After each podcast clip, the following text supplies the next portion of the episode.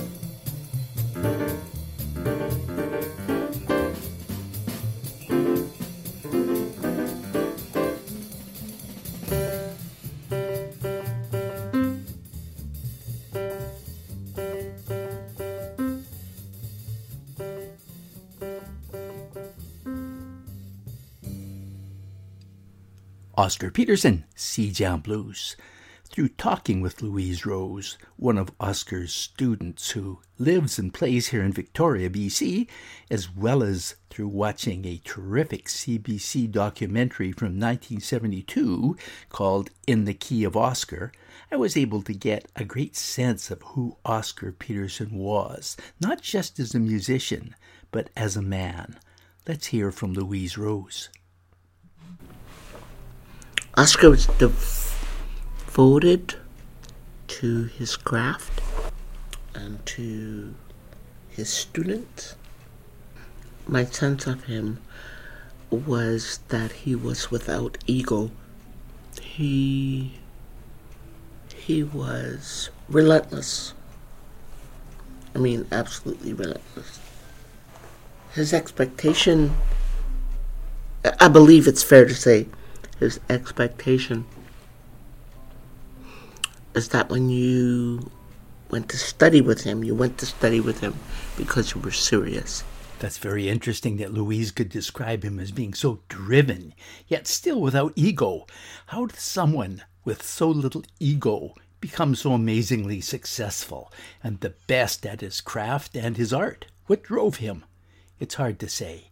But from watching that 1972 documentary in the key of Oscar, where he talks about his life, his success, and some of his regrets, you get the sense of a man who as well as having an incredible natural talent, was very much needing to meet his father's high expectations of him.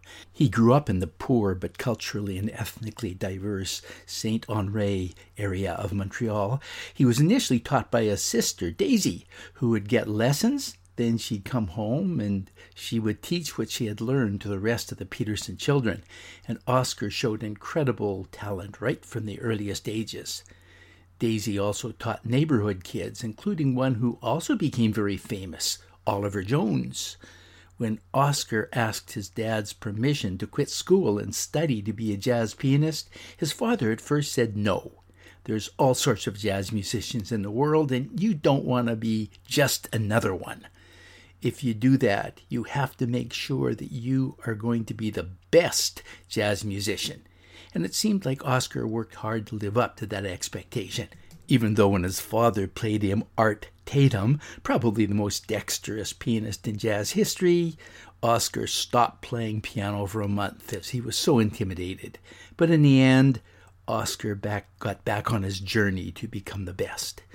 From his 1981 album Nigerian Marketplace, performances from the Montreux Jazz Festival. Here is Oscar Peterson's own composition called Cakewalk.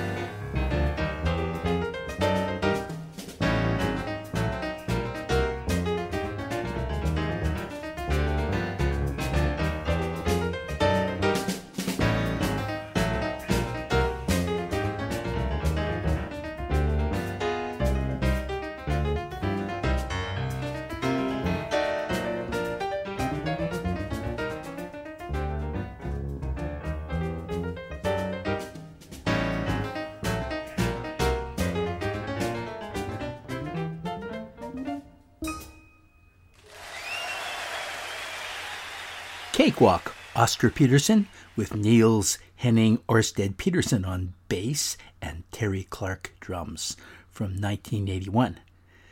There were two contemporaries of Oscar Peterson who, while very talented, ended up not being successful in terms of achieving the fame they deserved. One of them was Oscar's sister, Daisy Sweeney, who, while she was an amazing and gifted teacher, Oscar expressed that perhaps their father's high expectations, which contributed to his thriving, did the opposite for Daisy, and that their dad's demands may have caused her to lose confidence. But while Oscar expressed some regrets about how his focus on his music and the years of touring and recording led him to neglect much of his family, it appears as if Daisy's family thrived. So, who's really to say who was successful and who wasn't?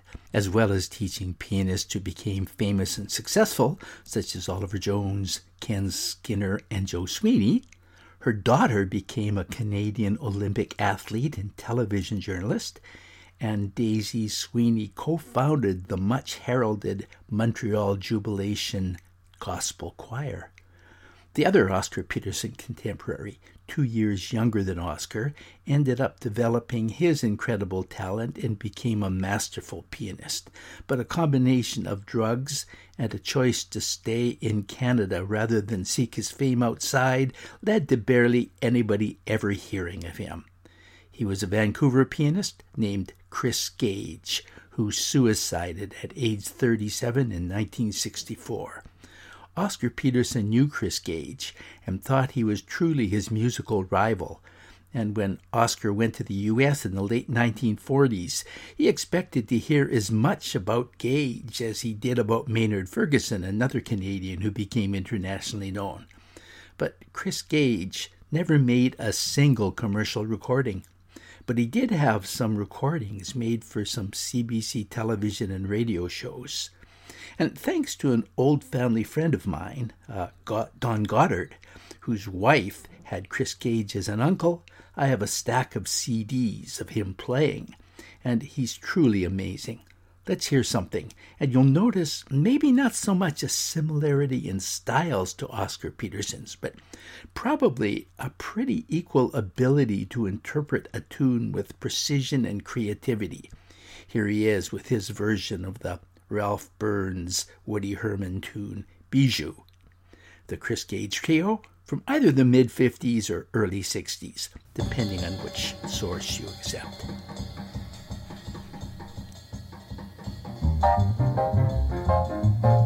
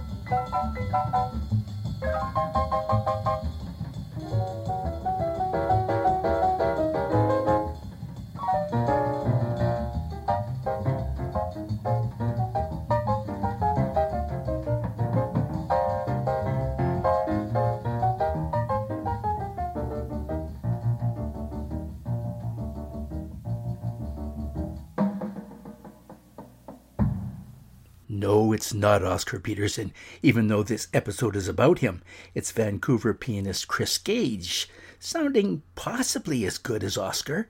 He never made it. That might relate to the fact that in Canada, we rarely appreciate our musical artists, so they have to move to the US. And Chris Gage never did that. Let's hear some more from Louise Rose. So I can be playing in a club and and I, and I have often played in the club and someone will say when I'm on my break, I hear shades of Oscar. You can't not hear shades of Oscar. But I'm not trying to be Oscar. When I went to study with him, first thing Oscar Peterson asked me was why I was there. And I, and I said, and I, until the lobotomy, I will remember what I said. I said, because I want to play like you, sir. And he looked at me and he said, Well, then you should go home. There is one Oscar Peterson, and I'm it. My job is to teach you to play like yourself. Let's hear that combination of shades of Oscar with Louise playing like herself. Here is her medley of our national anthem with Oscar Peterson's famous Hymn to Freedom.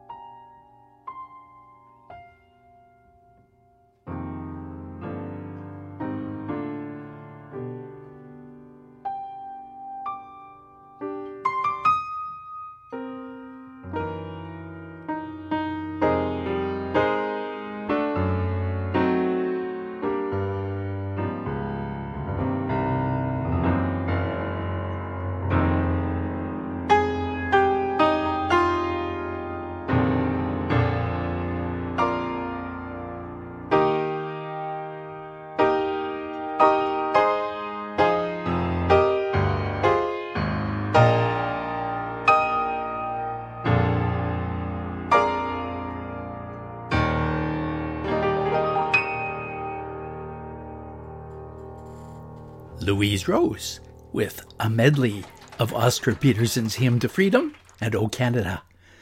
I think it's really important to hear more about that tune, Hymn to Freedom, and why it was so important, both for Oscar and for Louise, and we will.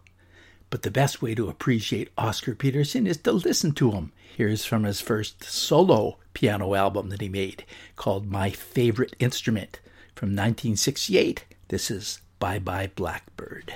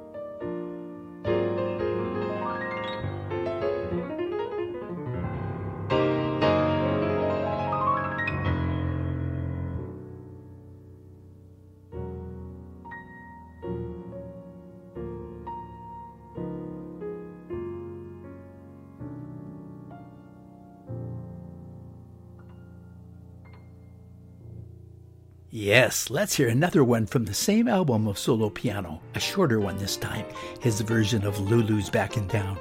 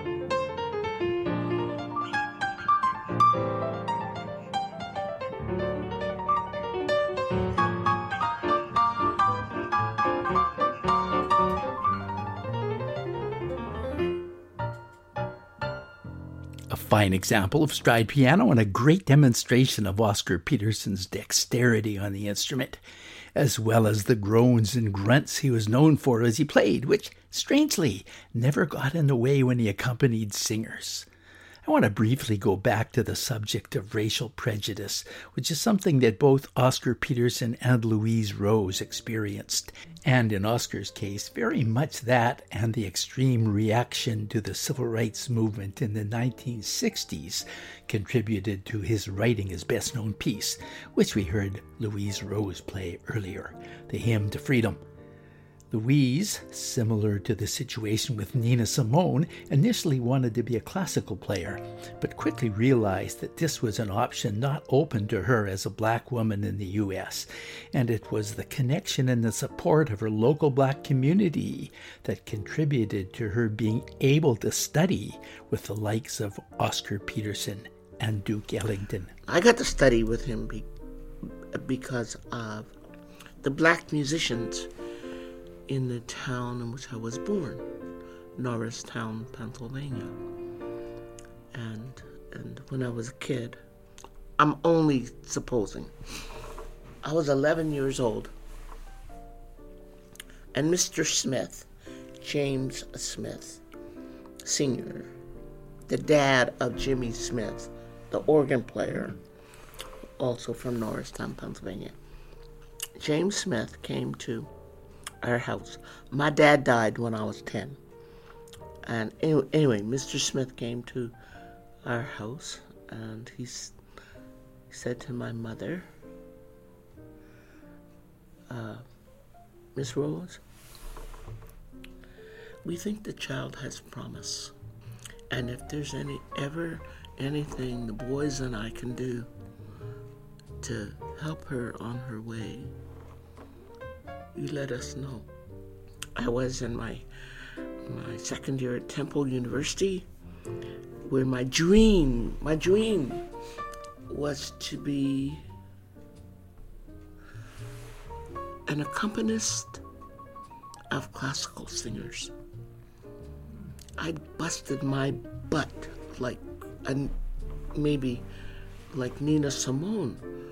I busted my butt in my classical training.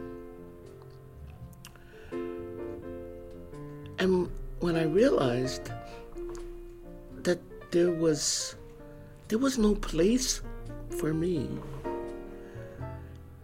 literally, no place for me anywhere in the world, So, with my tail between my legs, I guess, I said to my mother, I think I want to study jazz. I had no idea what jazz was. No, I'm telling you, no idea. And so my mother went to Mr. Smith, and two years later, I was in Mississauga, Ontario. Another important part of that, Larry. I never paid a dime. Really? What what my mom and I did was get me to Mississauga. Lodging was found for me.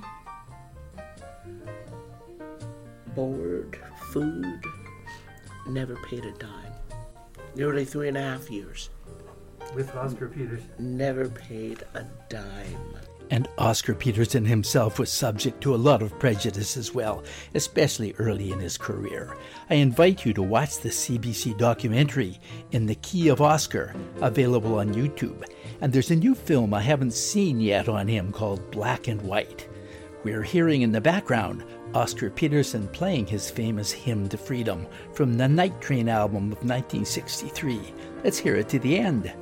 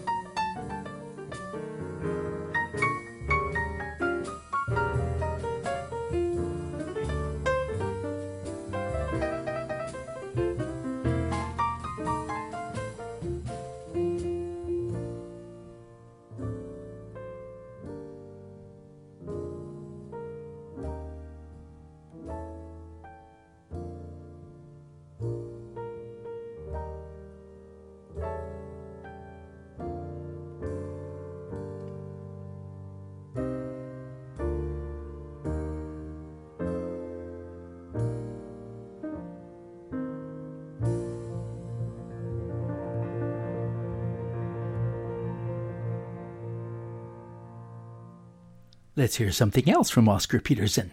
Two years after he had a stroke in 1993, losing much of his ability to play with his left hand, he was back playing. Here's something from a 1996 album where Oscar Peterson meets trumpeter Roy Hargrove and saxophonist Ralph Moore, sounding so much better using mostly one hand than most other jazz pianists can sound using two. His own composition, North York, with Lewis Nash on drums and Niels Henning Orsted Pedersen bass.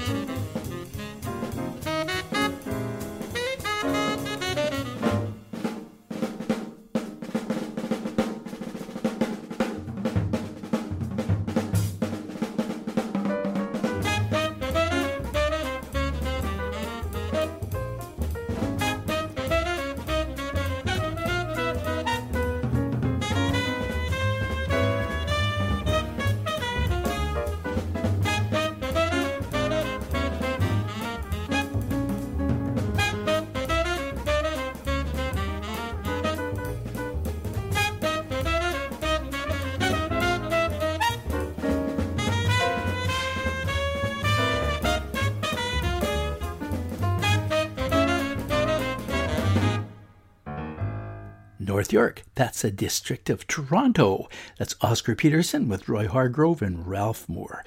Now, over these past two weeks, I've had the pleasure of sitting down with Louise Rose and talking first about her studies with Duke Ellington, and then on this episode with Oscar Peterson. Let's finish with a reflection on something that Duke told her. I had this memory of him turning to me and saying, You know you are stardust. And I didn't get it. No. I'm raised in the Baptist church. Uh-huh. We don't talk about stardust in the Baptist church. You know, I mean, I do now. I, I do now. Right, that saying, you are stardust. It's a saying popularized by astronomer Carl Sagan and singer songwriter Joni Mitchell, and it comes from the recognition by mid 20th century astrophysicists that our solar system, the Earth, our very bodies are composed of elements forged in dying stars, if not from the Big Bang. Each of us shares with the Milky Way an astounding 97% of the same type of atoms. So, yes, it's a huge picture and tells us just how connected we all are. Thank you, Louise Rose, for your words of inspiration. Let's end with Stardust. First, Oscar Peterson and Lester Young from 1952, then Laila Biali with Phil Dwyer performing Joni Mitchell's Woodstock with George Koller bass, and Larnell Lewis drums, where she tells us tells us that we are stardust. You've been listening to Discovering Jazz. Thank you so much, Louise Rose, for gracing us with your presence during this last two episodes. I'm Larry Sadman, saying bye for now.